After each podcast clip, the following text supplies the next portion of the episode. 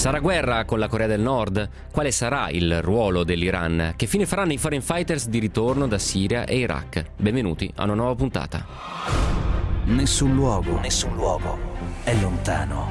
Di Giampaolo Musumeci. Tutto il ciclone Ahmadinejad e tutti quegli anni delle sanzioni hanno devastato l'economia iraniana, anche la società iraniana l'Islam oggi ha 1 miliardo e 600 milioni di fedeli.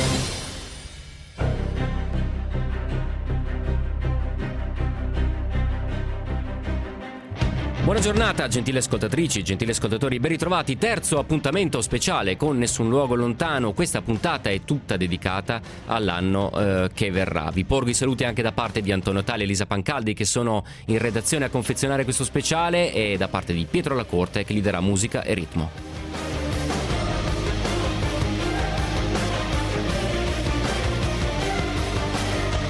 Cosa ci aspetta nel 2018? Cosa accadrà fuori dai confini italiani? Quali gli scenari più probabili? Ruoteremo il mappamondo cercando di capire quali sono le grandi questioni del nuovo anno.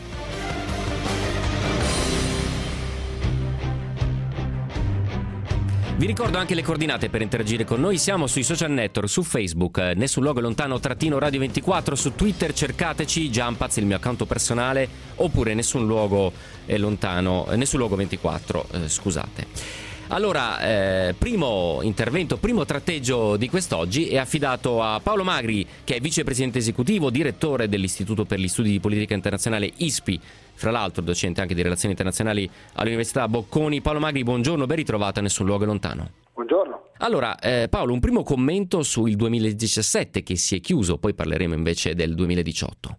Beh, ci eravamo lasciati a fine 2016 con un mondo pieno di punti domande, di incertezze e anche di timori, le elezioni di Trump, le elezioni che ci sarebbero state in Francia, in Germania, in Olanda, eccetera.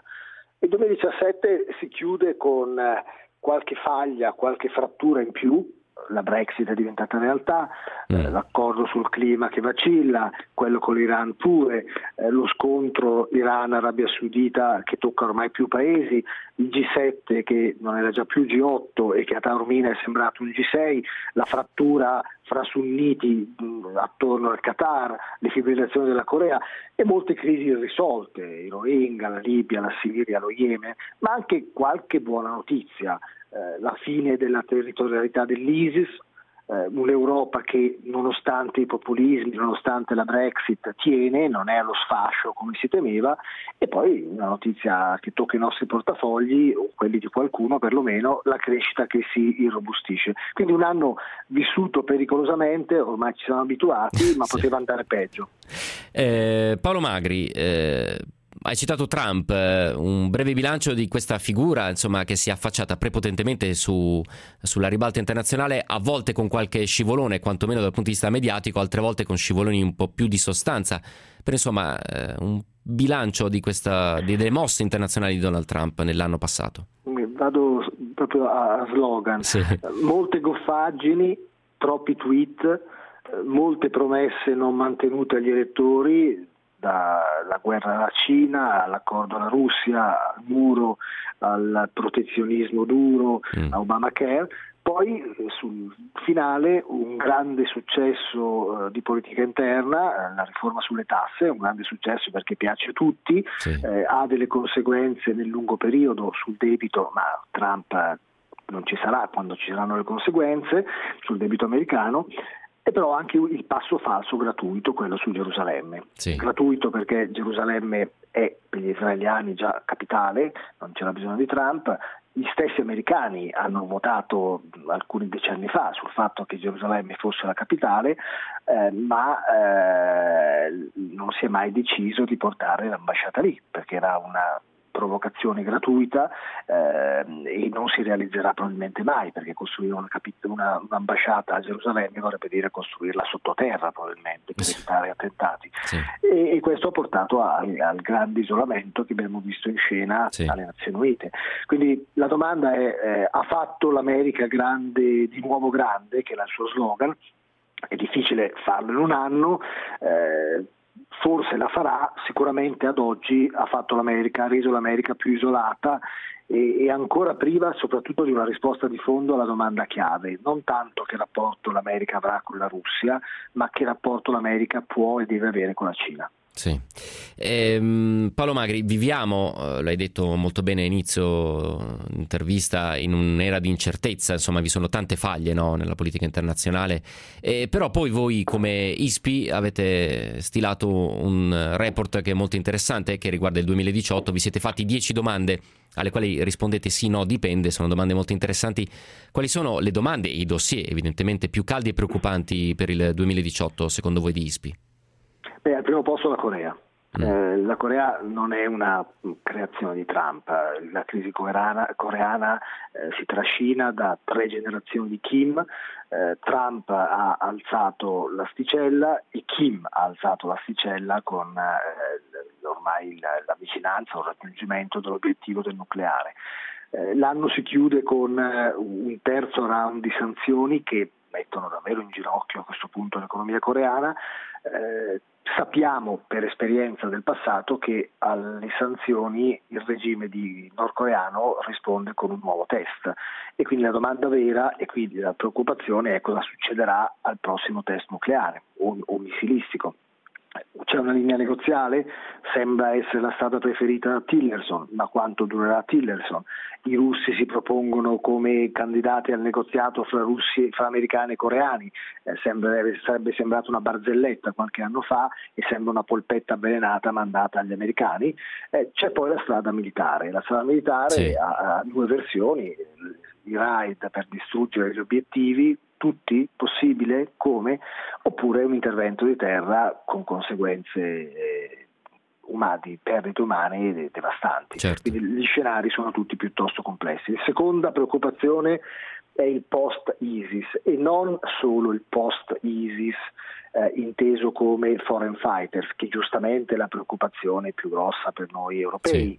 eh, dove andranno i sopravvissuti, dove andranno quelli che scapperanno, eh, sapendo che quando nei pochi attentati in cui erano coinvolti in Europa, 91 attentatori hanno, colpito, hanno agito in Europa sino adesso, il 15% erano foreign fighters, ma quando erano foreign fighters gli attentati erano sei volte più mortali. Sì. Quindi c'è questa prima preoccupazione, ma la preoccupazione più grande è quella di cosa succederà in Siria, in Iraq e nei paesi dove ISIS c'era. Cioè, ci sarà una capacità politica di creare società eh, più inclusive, tali da non rigenerare una seconda, una terza ondata di certo. terrorismo dopo Al-Qaeda, eccetera, o dopo la vittoria militare tutto resterà come prima e quindi oltre ai foreign fighter, quelli vecchi, dovremo gestire una nuova ondata, magari stimolata dalla rabbia fra i giovani per la decisione su Gerusalemme. Certo. E infine l'Europa.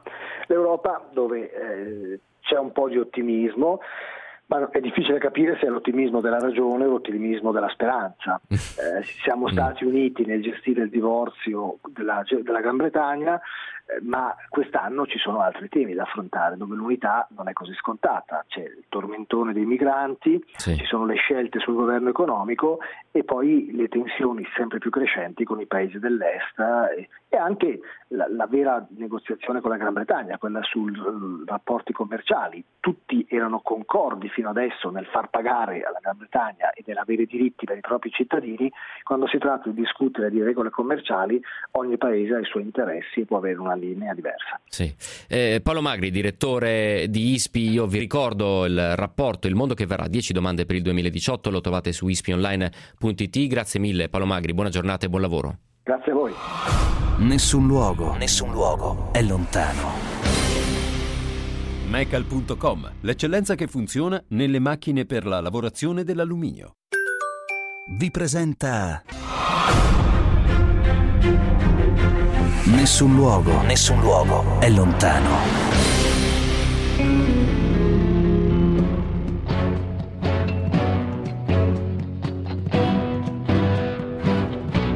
Ben ritrovati gentili ascoltatrici, gentili ascoltatori, ancora buone feste da parte mia, da parte di Elisa Pancaldi, Antonio Talia e Pietro Lacorte e dopo la prima analisi che ci ha eh, regalato Paolo Magri, vicepresidente esecutivo e direttore di ISPI, l'Istituto per gli Studi di Politica Internazionale, che ci ha aiutato a focalizzare quelli che saranno i dossier più caldi del eh, 2018, è venuto il momento di entrare più nello specifico di alcune eh, di queste eh, tematiche. Sempre nel rapporto ISPI che ho citato a inizio eh, trasmissione, Lorenzo Vidino e Francesco Marone ehm, scrivono e analizzano il fenomeno dei foreign fighters di ritorno.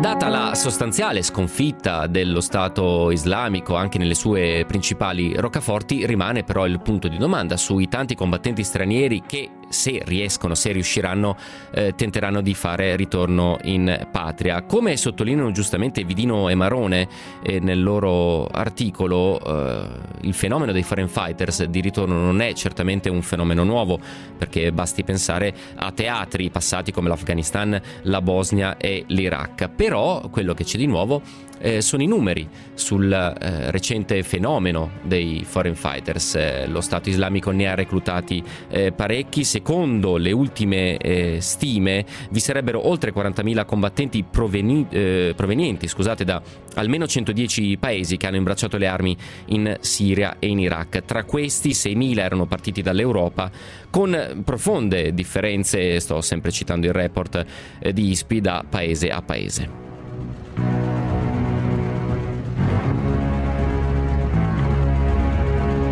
Secondo le stime che riguardano il vecchio continente, il triste primato spetta alla Francia 1700 combattenti, la Germania 900, il Regno Unito circa 850 e infine il eh, Belgio 480. Eh, L'Italia avrebbe censito, secondo i dati forniti dalle autorità, 125 individui.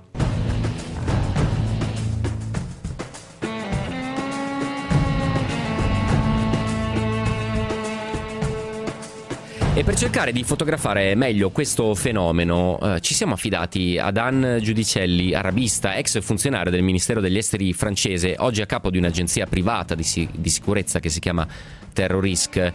Ha anche scritto un libro, si intitola Bataclan Terrore a Parigi, tradotto in italiano da Mondadori. Con lei però abbiamo fatto un primo passo indietro prima di affrontare il tema eh, precipuo dei eh, foreign fighters.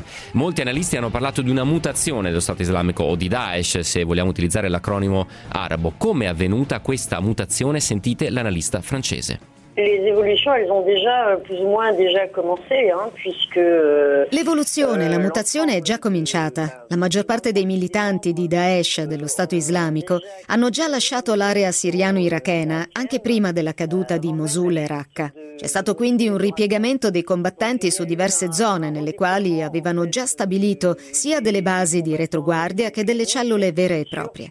Penso ad esempio all'Afghanistan, dove stiamo assistendo all'arrivo di moltissimi militanti di diverse nazionalità. Noi abbiamo notizia dell'arrivo di molti combattenti francofoni che arrivano in territorio afghano attraverso reti tagiche e uzbeke. E dopo c'è l'Africa, dove lo stesso fenomeno è riscontrato in Sahel e in Libia. Quindi possiamo dire che l'organizzazione ha già mutato la sua strategia quindi non si tratta più di iniziare stabilendosi su un territorio e da lì lanciare operazioni contro l'esterno, ma di lanciare delle campagne volte alla destabilizzazione da basi difficilmente identificabili. Si tratta, possiamo dire, di una riedizione informale di Al-Qaeda. Inoltre c'è un altro fenomeno in corso, anche se è ancora a livello embrionale, che stiamo riscontrando soprattutto in Siria, ossia una saldatura tra elementi di Al-Qaeda ad elementi delle frange più dure dello Stato islamico. Questi terroristi si stanno ritrovando insieme su una base estremamente radicale e stanno iniziando a mescolare le loro dottrine, i loro metodi di attacco per operare una trasformazione che continuerà e va seguita. Pour, euh, pour opérer une transformation qui est à suivre. Voilà.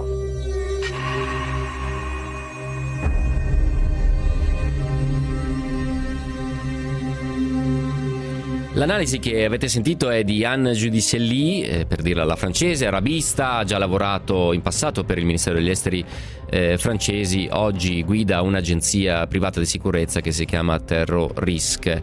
Eh, come avete sentito dalle sue parole si tratta di una situazione estremamente fluida e anche legata ai differenti teatri in cui i combattenti dello Stato islamico eh, si muovono, si operano e tentano di ricostruire eh, delle cellule. Così come è fluido ed è anche difficile da fotografare fotografare il rientro dei eh, foreign fighters. Come andrà valutato questo eh, ritorno dei combattenti in territorio europeo? E in secondo luogo stiamo parlando di singoli individui o di reti o cellule? Sentite ancora l'arabista e eh, esperta di sicurezza.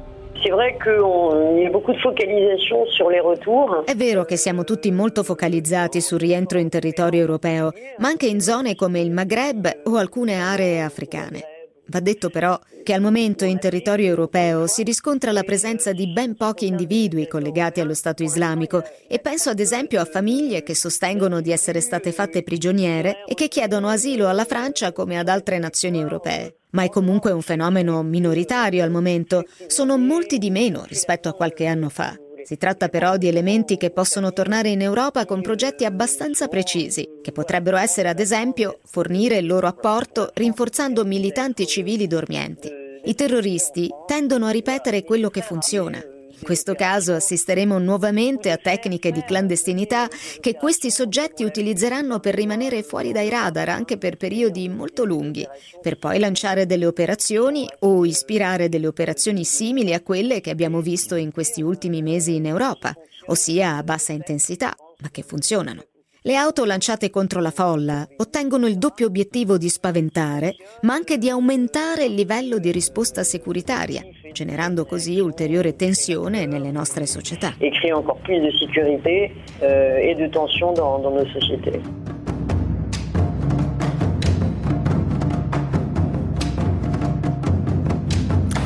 Se le parole dell'analista francese possono destare preoccupazione, ai noi la cronaca, il recente attacco terroristico a San Pietroburgo ci eh, rammenta come eh, cellule dormienti, come singoli individui possano facilmente eh, attuare anche nuove tecniche eh, terroristiche. L'attacco di San Pietroburgo per fortuna non ha mietuto vittime, però è certo che eh, l'Europa, ma non soltanto l'Europa, stiamo parlando in questo caso eh, della Russia, devono attuare delle contromisure che sono in continua evoluzione, così come in continua evoluzione il nemico, tra virgolette, cioè lo Stato islamico o Daesh, se preferite, pur al suo tramonto dal punto di vista strettamente eh, territoriale. E allora, oltre alla risposta securitaria, quali risposte i governi europei non solo possono mettere in campo nei confronti di chi non soltanto ritorna dopo aver combattuto in quei teatri, ma anche di chi potrebbe essere reclutato in Europa dai combattenti, chi magari subisce il nefasto fascino dei jihadisti di ritorno. Sentite la Giudicelli. C'è una riflessione che da tempo si sta conducendo a livello di Unione Europea e che consiste nel lavorare su metodi di prevenzione dei processi di radicalizzazione. Così oggi varie istituzioni ragionano ormai non solo sull'individuare i segni di radicalizzazione, ma anche sull'anticipare i segnali di adesione all'ideologia islamista radicale. Ci sono stati già dei tentativi, molti dei quali non del tutto riusciti, ma almeno oggi e nei prossimi anni si dovrà assistere alla discesa in campo di molti tipi di attori diversi, impegnati a condurre un lavoro di prevenzione in pubblico e in privato. Inoltre la riflessione si spinge fino a condurre un lavoro sulle risorse economiche e sociali. Ma poi c'è soprattutto quello che in francese chiamiamo le contre discours, il controdiscorso, ossia contrastare l'approccio ideologico, la narrazione, se vogliamo dire così, dello Stato islamico, che rimane comunque molto seducente in diversi paesi europei e in particolare tra i giovani. Questo approccio deve consistere anche nell'adozione di buone pratiche di comunicazione e inclusione, non solo nei paesi europei, ma anche al di là, e quindi nel lancio insieme ai paesi arabi e musulmani di campagne di comunicazione capaci di raccontare qual è la visione europea, direi non nazione per nazione, ma nel suo complesso, e ridurre e minimizzare così quella visione estremista dell'Islam. Pour, euh, pour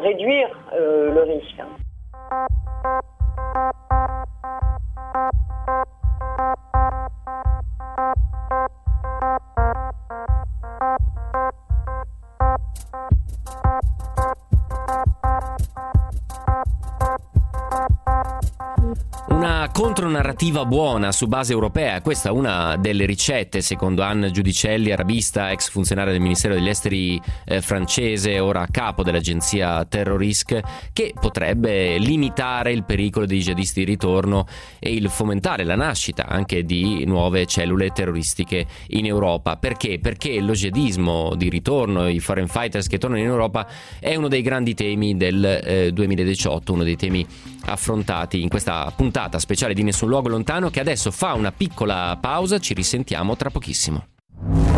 Gennaio 2017. Scosse di terremoto, neve e gelo in centro Italia. I soccorritori hanno raggiunto l'hotel Rigopiano isolato dalla neve. Maggio 2017. I temi di questa giornata economico-finanziaria. Se dovessero essere altri aggiornamenti da San Pietroburgo, ve li daremo in diretta come abbiamo fatto dalle 14 in poi. Eh, per il momento. Luglio 2017. Paolo Villaggio, scomparso il 3 luglio scorso, che è stato un grande, un grandissimo protagonista. Ottobre 2017.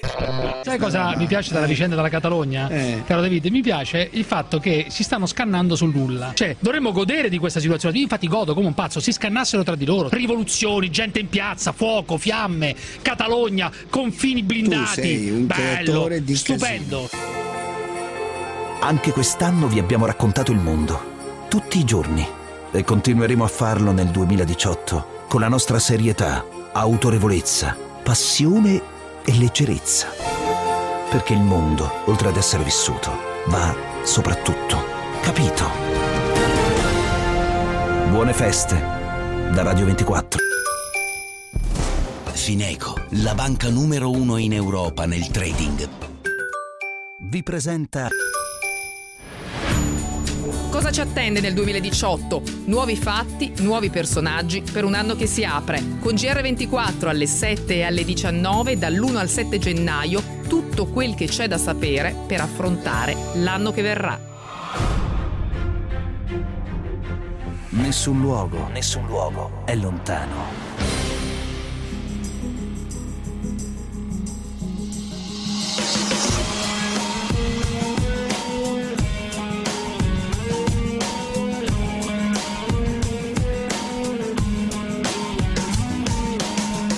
Una buona giornata, gentili ascoltatrici, gentili ascoltatori, buone feste da parte mia Giampaolo Musumeci, ma anche da parte della squadra di Nessun Luogo Lontano, Antonio Tale, Elisa Pancaldi, redazione Pietro Lacorte in regia in questa puntata speciale che, ve lo dicevo, sta ruotando il mappamondo per cercare di capire cosa ci aspetta nel 2018, cosa accadrà fuori dai confini italiani e quali sono gli scenari eh, più probabili. Stiamo lavorando in due direzioni contemporaneamente, da un lato ci interroghiamo sui grandi temi, il terrorismo, la religione, dall'altro andiamo sempre appunto ruotando quel globo, andiamo a vedere quali sono i luoghi più caldi del pianeta, eh, quei luoghi in cui i dossier internazionali appunto concentrano le loro eh, attenzioni.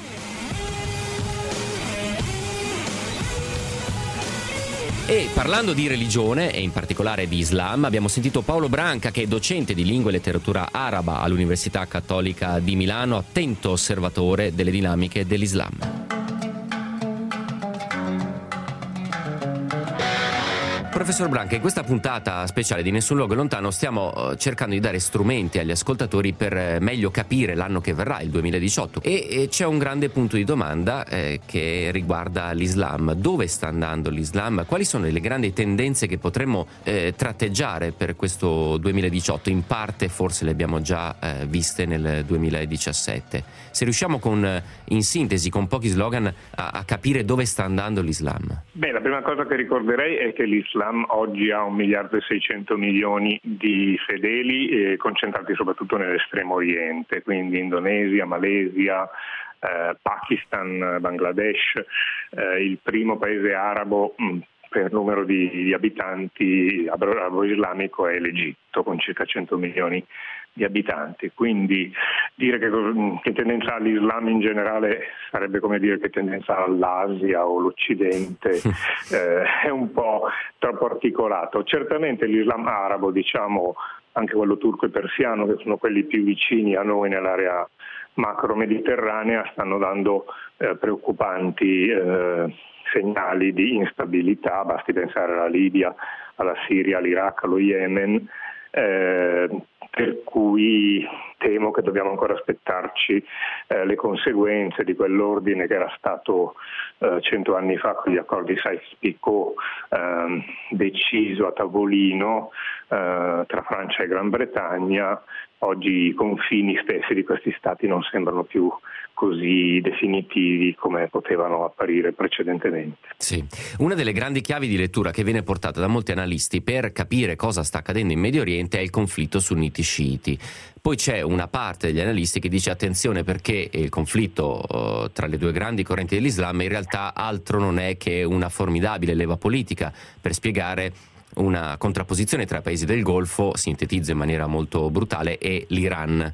È d'accordo o è, la frizione sunniti-sciiti ci spiega anche quello che sta accadendo? No, sono d'accordo, eh, basta conoscere la storia, la Persia, che poi è diventata l'Iran, da sempre è stata in tensione con le grandi potenze che dominavano l'area mediterranea, il tempo degli egizi, dei greci, dei romani, fino agli ottomani, che erano musulmani anche loro, ma appunto sunniti.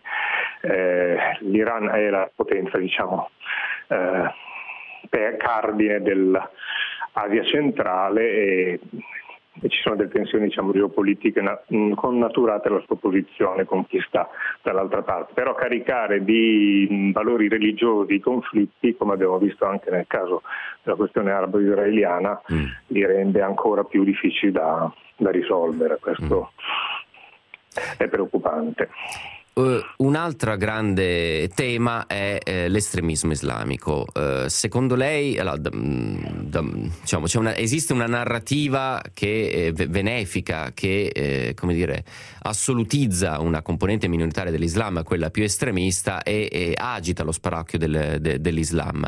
Più in generale, secondo lei, il mondo islamico nell'anno che verrà, nei prossimi mesi, avrà le capacità per eh, gestire eh, le correnti più, più, estreme che si agitano al suo interno. Sto pensando per esempio al fatto che l'ISIS eh, oramai è stata eh, sconfitta, recente dichiarazione di, di, Macron, dal punto di vista territoriale non c'è più nulla, abbiamo il problema dei, dei cosiddetti jihadisti di ritorno.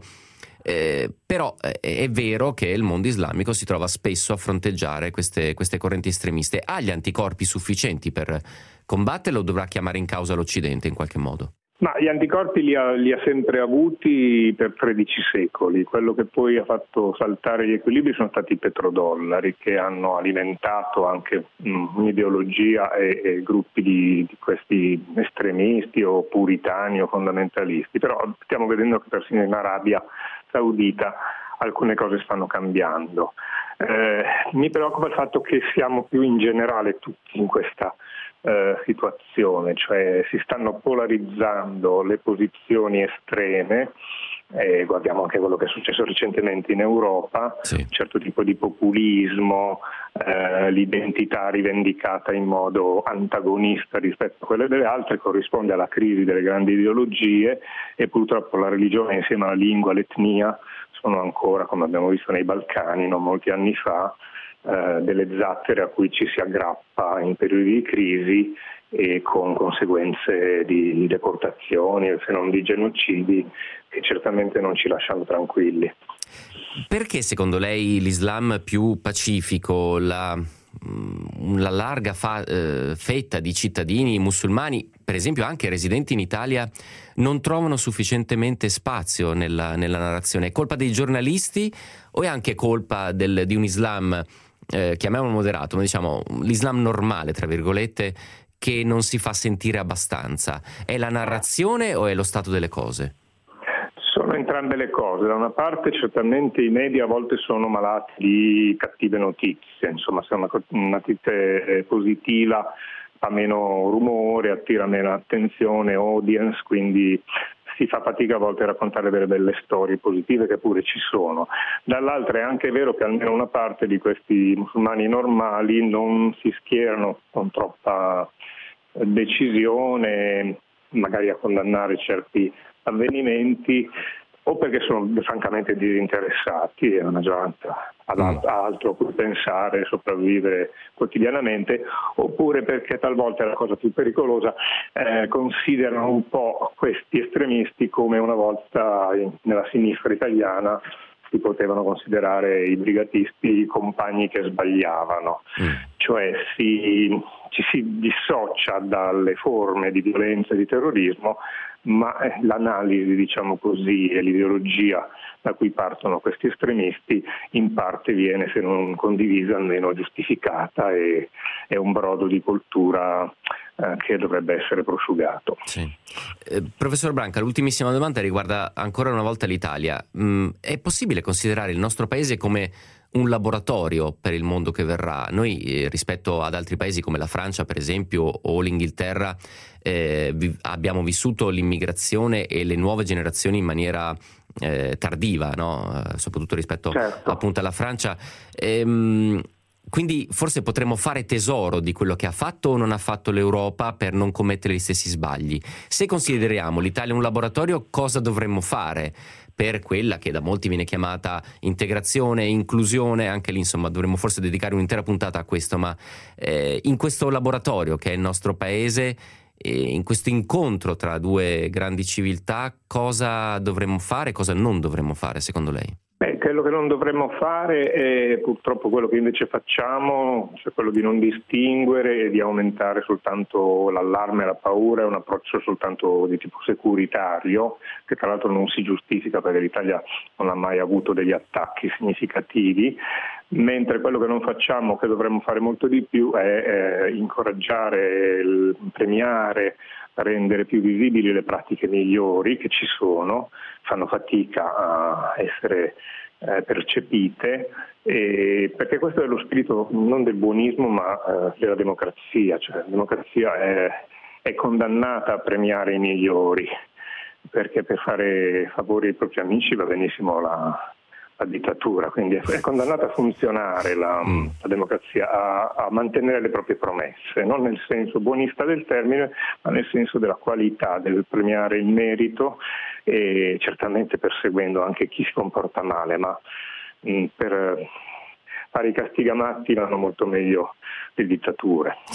Allora, con questa nota di ottimismo chiudiamo la nostra chiacchierata. Eh, professor Branca, c'è una parola araba che riassume splendidamente la parola ottimismo sull'anno che verrà? Beh, ottimismo, beh, c'è la parola amal che vuol dire speranza ma anche la più comune, inshallah, se Dio vuole, che non è fatalismo, mm. eh, ma è fiducia in una provvidenza che con i suoi tempi comunque interviene, inshallah appunto. E allora ci, ci risentiremo a brevissimo, inshallah, per magari tratteggiare un'Italia e un'Europa un po', un po' diversa, forse migliore. Grazie mille professor Paolo Branca per essere stato con noi. A voi, auguri a tutti.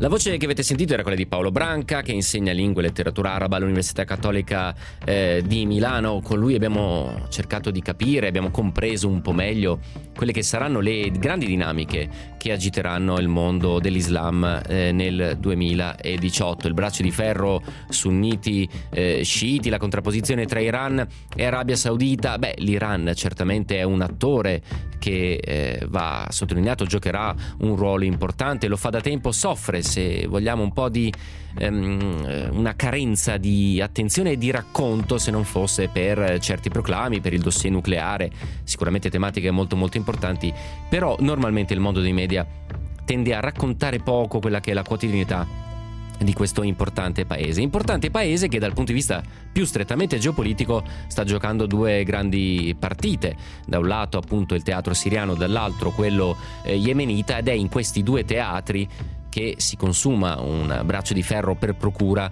con eh, l'Arabia eh, Saudita. Ehm, il dossier ISPI che citavo proprio a inizio trasmissione racconta, grazie alla penna di Alberto Negri, eh, proprio questo scontro tra Iran e Arabia Saudita e eh, la domanda, lo sapete, questo dossier ISPI eh, fa delle domande, si pone 10 domande con una risposta sì, no, dipende. La domanda è Iran e Arabia Saudita lo scontro, la risposta è sì, ma sempre per procura, cioè su un teatro terzo, quello siriano appunto e quello eh, yemenita. Proviamo a scendere nel dettaglio appunto del eh, dossier eh, iraniano. Lo facciamo con eh, Tatiana Buturlin che si occupa appunto di Iran per il quotidiano Il Foglio, per l'agenzia di stampa ANSA. Quale sarà lo stato dell'arte del dossier nucleare iraniano nel 2018? Sentiamo insieme. L'aspetto preponderante per l'Iran in questo momento è di eh, rimanere il più possibile eh, calmo, cauto, con i piedi per terra, perché eh, nonostante il fatto che l'Iran ci abbia abituato a esclamazioni, invettive ingiuriose, oltraggiose, reazioni molto forti, eh, tutto il ciclone Ahmadinejad e tutti quegli anni delle sanzioni hanno devastato l'economia iraniana, anche la società iraniana, per cui eh, con questa nuova esperienza di Rouhani, questa nuova amministrazione adesso al suo secondo mandato, eh, deve cercare il più possibile di, di non isolare l'Iran in questo, in questo periodo e di cercare il più possibile di rimanere aggrappati all'accordo nucleare e se questo non sarà possibile comunque eh, di avvelenare per così dire i rapporti tra gli Stati Uniti e gli altri partners del Dio.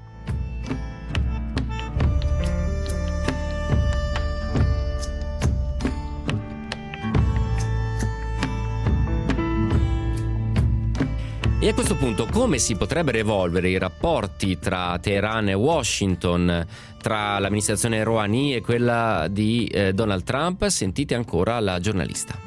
L'Iran da sempre si definisce anche in reazione a quello che fa o non fa l'America, per cui evidentemente diciamo, il contraccolpo rispetto a tutta questa eh, questa nuova politica di Trump è molto forte, eh, sotto due punti di vista. Eh, da un lato, eh, anche in maniera abbastanza interessante, ehm, spinge, come dicevo prima, a un atteggiamento abbastanza prudente, perché rispetto a tutte le cose che dice Trump, in realtà la reazione della leadership iraniana è abbastanza cauta.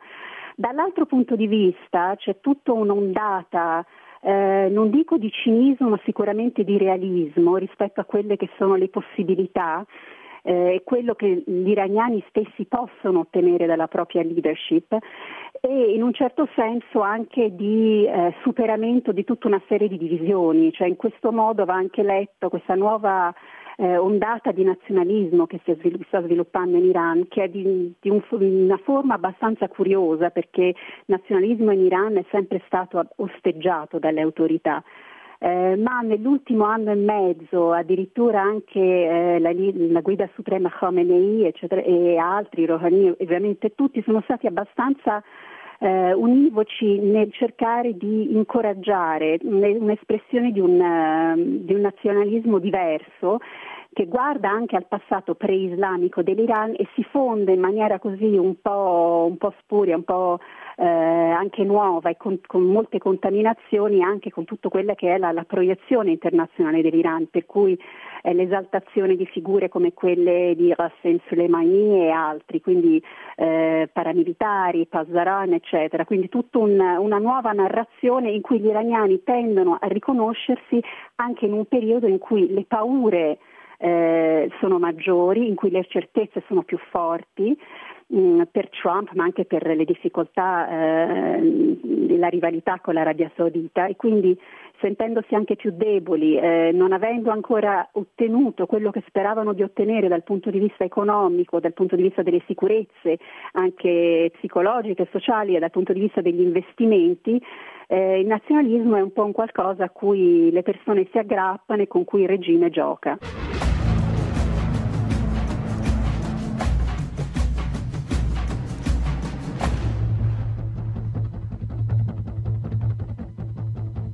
Un attore importante, però un attore che ancora non ha ben deciso probabilmente dove andare, un attore che ancora non riesce a espletare al pieno le sue potenzialità e questo è il ritratto che ci fa Tatiana Buturline dell'Iran, lo ricordo la giornalista scrive per il quotidiano Il Foglio, per l'agenzia di stampa ANSA abbiamo dedicato un breve capitolo di Nessun luogo lontano proprio a questo attore eh, molto importante nella regione non solo che soffre a mio parere molto spesso di una eccessiva demonizzazione nel senso che insomma si fa di tutto un fascio si racconta molto poco invece la società e anche le sue eh, eccellenze al di là della politica e delle dichiarazioni della sua eh, leadership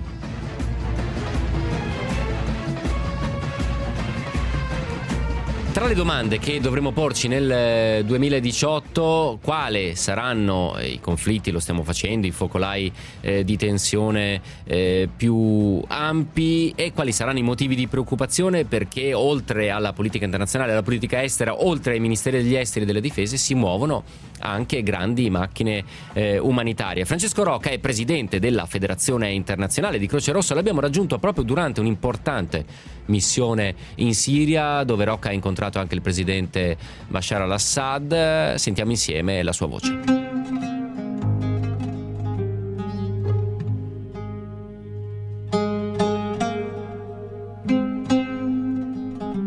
Allora, siamo con Francesco Rocca, neoeletto presidente della Federazione Internazionale di Croce Rossa. Già questo è un motivo di vanto per un italiano. Eh, presidente Rocca, buongiorno, benvenuto a Nessun Luogo è Lontano. Buongiorno, buongiorno a voi. Di scenari globalizzati e di scenari piuttosto complessi ci occupiamo qui a Nessun Luogo Lontano. È una puntata speciale che cerca di buttare l'occhio all'anno che verrà. Quali sono i teatri che più la preoccupano, Francesco Rocca? Ma guardi, sicuramente eh, per quello che, che, ci riguarda in questo momento lo Yemen è uno degli scenari più, più inquietanti. Noi non sappiamo che evoluzione prenderà, però sicuramente questo è, è, questa è una delle, delle, grosse preoccupazioni che ci sono. Cioè, il 2018 si apre con uno Yemen che ha superato gli 800.000 casi di colera, dove si rivede la, la difterite, malattie che pensavamo scomparse e, e, con un problema di accesso umanitario, di questa uh, difficoltà di poter accedere e portare aiuto alla popolazione. Cioè, quello, quello, che ci preoccupa come organismo internazionale è questo imbarbarimento della, dei, dei, conflitti in cui i civili sono sempre più spesso strumento, strumento di guerra, sono usati come, come arma impropria e questa è proprio una barbarie che noi insomma, speriamo che, che, che cessi, ma, ma, lo Yemen è proprio esemplificativo, lo avevamo visto accadere in Siria e sta accadendo con ancora più ferocia in Yemen. Poi, eh, Presidente, c'è l'altro grande capitolo di una crisi che prosegue da tempo e che riguarda l'Europa in maniera molto da vicino, mi riferisco alla crisi libica, grande instabilità politica, ehm, centinaia di migliaia di migranti ostaggio anche di quella politica, di questo strano braccio di ferro oppure braccetto dovrei dire che si sta realizzando tra Europa e eh, il fragile governo libico di Serraj, ma non solo. Ecco lì cosa, cosa si sente di dire sul teatro libico? Ma sul teatro libico che mi sembra che si viva un paradosso, sentivo dichiarazioni dei, dei, dei, politici europei, di alcuni commissari che sembrava come se questa cosa non li riguardasse, parlando dei diritti dei migranti e dimenticando quello che è accaduto negli accordi che sono stati presi con, con la Libia, autorizzando le, le motovedette della Guardia Costiera Libica a operare in search and rescue in acque internazionali per riportare persone da, in un paese in guerra. Cioè si vive questo uh, atteggiamento schizofrenico sulla pelle di, di, esseri umani. E guardi, questo purtroppo è diventato un tema eh, talmente politicizzato che a volte sembra anche difficile parlarne, ma noi continueremo a porlo con fermezza perché qui non si tratta di fare politica, qui si tratta di, per noi di tutelare la dignità di ogni essere umano e quello che noi sappiamo e sapevamo sin da prima, non c'era bisogno della CNN per scoprire quello che accadeva nelle carceri sì. libiche in Libia, eh, è qualcosa di, di inaccettabile. Quindi quello sarà un altro fronte e sarà il mio, prossimo, il mio prossimo viaggio, i primi di gennaio, proprio in Libia per cercare di vedere come possiamo aumentare la nostra risposta umanitaria anche su, quella, su quel terreno. Presidente Rocca, se è vero che la politica ha una responsabilità, crede che vi sia una responsabilità anche da parte dei media, dei giornalisti eh, sul racconto delle crisi umanitarie? Crede che il pubblico, eh, dato il linguaggio e dato l'approccio che i media hanno alle crisi umanitarie, si sia stancato di sentire parlare di guerre e di morti e per questo eh, voglia girare la testa dall'altra parte. Noi giornalisti abbiamo una responsabilità, se sì, quale? Ma guardi, io uh, faccio un'analisi. Me, io credo che questo abbia proprio oggetto, magari un giorno mi auguro si possa fare una riflessione serena, perché vede, quando si parla di giornalisti parliamo di, giornal- di de, italiani, perché in Italia abbiamo questo problema, perché io vedo che in molte altre testate eh, francesi, britanniche, spagnole, americane, comunque la politica estera e le crisi umanitarie vengono seguite con attenzione e non c'è questo sentimento di stanchezza. Io credo che purtroppo anche da noi il giornalismo rifletta un po' quella che è la nostra, la nostra classe politica, che in questo momento usa uh, il tema umanitario come una clava e, e lo dico uh, senza timore di essere smentito perché quello che è successo uh, quest'estate con uh, il, problema, il, problema, che per noi non era un problema ma era un ruolo essenziale, quello delle NGO nel, nel, nel Mediterraneo, no? è stato amplificato e lì sicuramente una grossa responsabilità della stampa uh, c'è stato, questo bisogna dirlo, bisogna dirlo con chiarezza. Sì. Poi è, è, ovvio che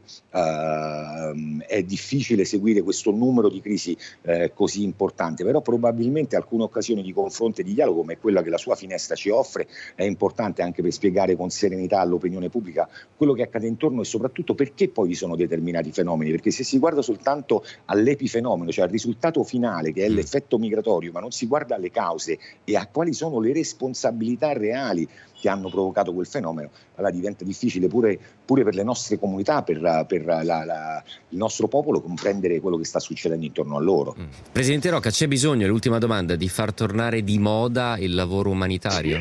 Cioè io credo è un termine impegnativo quello di moda. Io credo che, che, che sia una, una, un aspetto essenziale del vivere civile. Quindi si tratta proprio di, di farlo diventare un tema di educazione, di educazione civica quello del uh, diritto delle, de, di ciascun essere umano a vivere in, in, un ambiente pacificato e questo è il ruolo degli, degli operatori umanitari per cui eh, noi stiamo facendo molto come Croce Rossa lavorando, lavorando nelle scuole e, e per noi è fondamentale che si, si, ci si lavori da subito e quindi io più che di moda mi auguro proprio che diventi una caratteristica eh, che accompagni la crescita culturale del nostro paese. Grazie mille Francesco Rocca, Presidente della Federazione Internazionale di Croce Rossa, buona giornata e buon lavoro. Grazie, grazie a lei.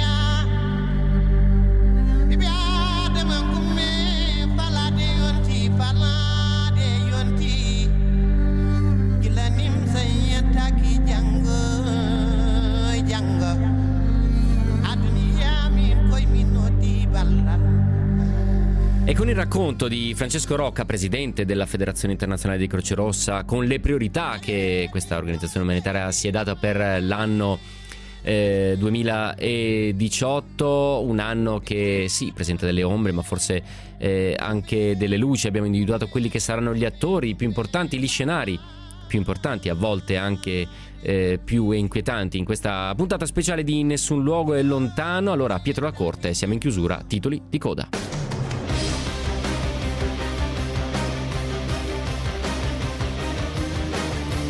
Con i quali ringrazio voi tutti per essere stati all'ascolto di queste tre puntate speciali di Nessun Luogo è Lontano. Le trovate in podcast, ve lo ricordo, le potete riascoltare dal sito di Radio 24. Un grazie anche a Elisa Pancaldi Antonio Talia che le hanno con me confezionate, a Pietro Lacorte che ha dato musica e ritmo a questa puntata di Nessun Luogo è Lontano. Io come sempre spengo il microfono, prendo lo zaino, vi saluto ricordandovi che Nessun Luogo è Lontano.